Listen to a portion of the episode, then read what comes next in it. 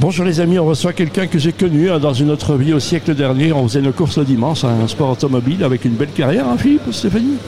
Ah bah, je pense qu'on a gagné pas mal de championnats et euh, je pense qu'on a euh, roulé avec des bons pilotes et des bonnes voitures et donc voilà. C'est une belle période du Procar à l'époque, hein, c'est le championnat d'Europe, le championnat de Belgique de tourisme. Euh, tu, tu, es amené dans, le sport automobile. Tu étais déjà dans le sport automobile avant, dans la mécanique avant, bien tu es arrivé. Comment, comment, c'est ton parcours? Je pense que j'ai eu la chance d'avoir mes parents devant moi. Qui étaient déjà moi, qui, avaient une petite concession où on vendait 60 voitures plus ou moins.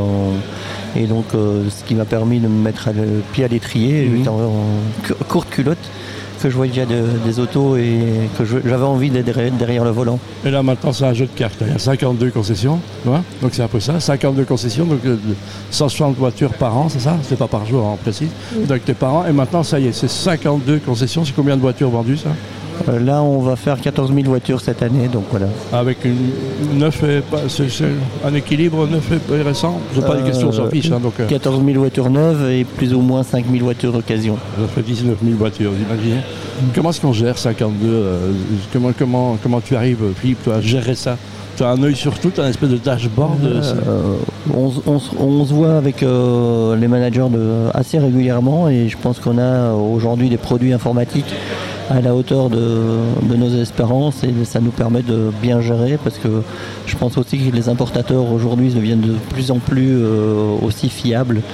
Et quand on est leader du marché en forte, leader du marché en Kia et aujourd'hui on est deux ou troisième euh, chez D'Ieteren, je pense qu'on a un poids par rapport aux importateurs pour avoir de l'aide aussi. J'appelle le marché automobile en crise, hein, on ne va pas se le mentir, donc c'est compliqué. Pourquoi? Parce que les gens ne savent pas ce qu'ils doivent acheter Je crois que les voitures de société marchent encore bien, mais les voitures des privés, ça ralentit. C'est ça que j'ai compris je pense que cette année, on a fait beaucoup de privés. On a vendu beaucoup de, véhicules à des gens privés. On a vendu aussi pas mal par rapport à la bulle de fiscalité mhm. du mois de décembre et du mois de juin. Donc je pense que ça a permis d'avoir pas mal de ventes. Mais je pense qu'aujourd'hui, ce qui génère et qui gère aujourd'hui le flux des ventes automobiles, c'est le gouvernement. On est bien d'accord. Donc euh, on complique la vie de tout le monde. Et puis on ne sait plus ce qu'on doit acheter. Électrique, hybride. Euh, on est dans un contexte où certaines voitures ne peuvent plus rentrer à Bruxelles de manière. Il n'y a, plus de cohésion. Et les gens ont peur de ça?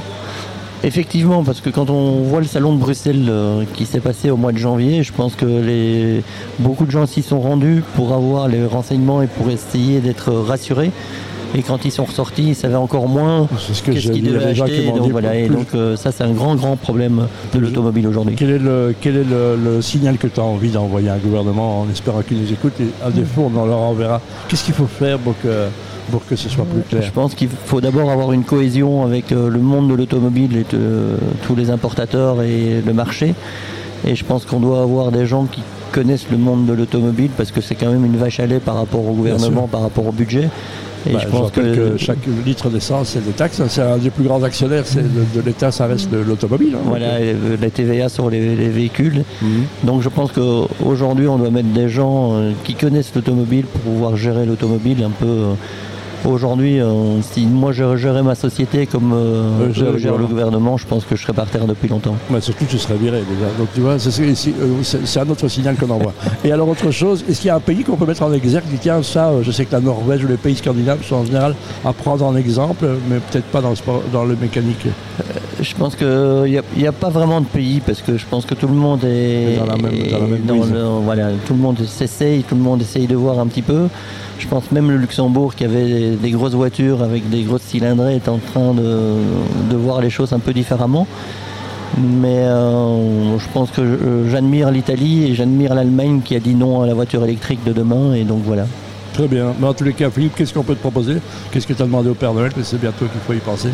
Ah, je pense que de faire de bonnes affaires avec euh, tous les mes collaborateurs, prendre du plaisir. Voilà, on a retenu un chiffre 19 000 voitures par an. Allez, go, faut faire plus. Merci de ton accueil en tous les cas, Philippe. Merci beaucoup.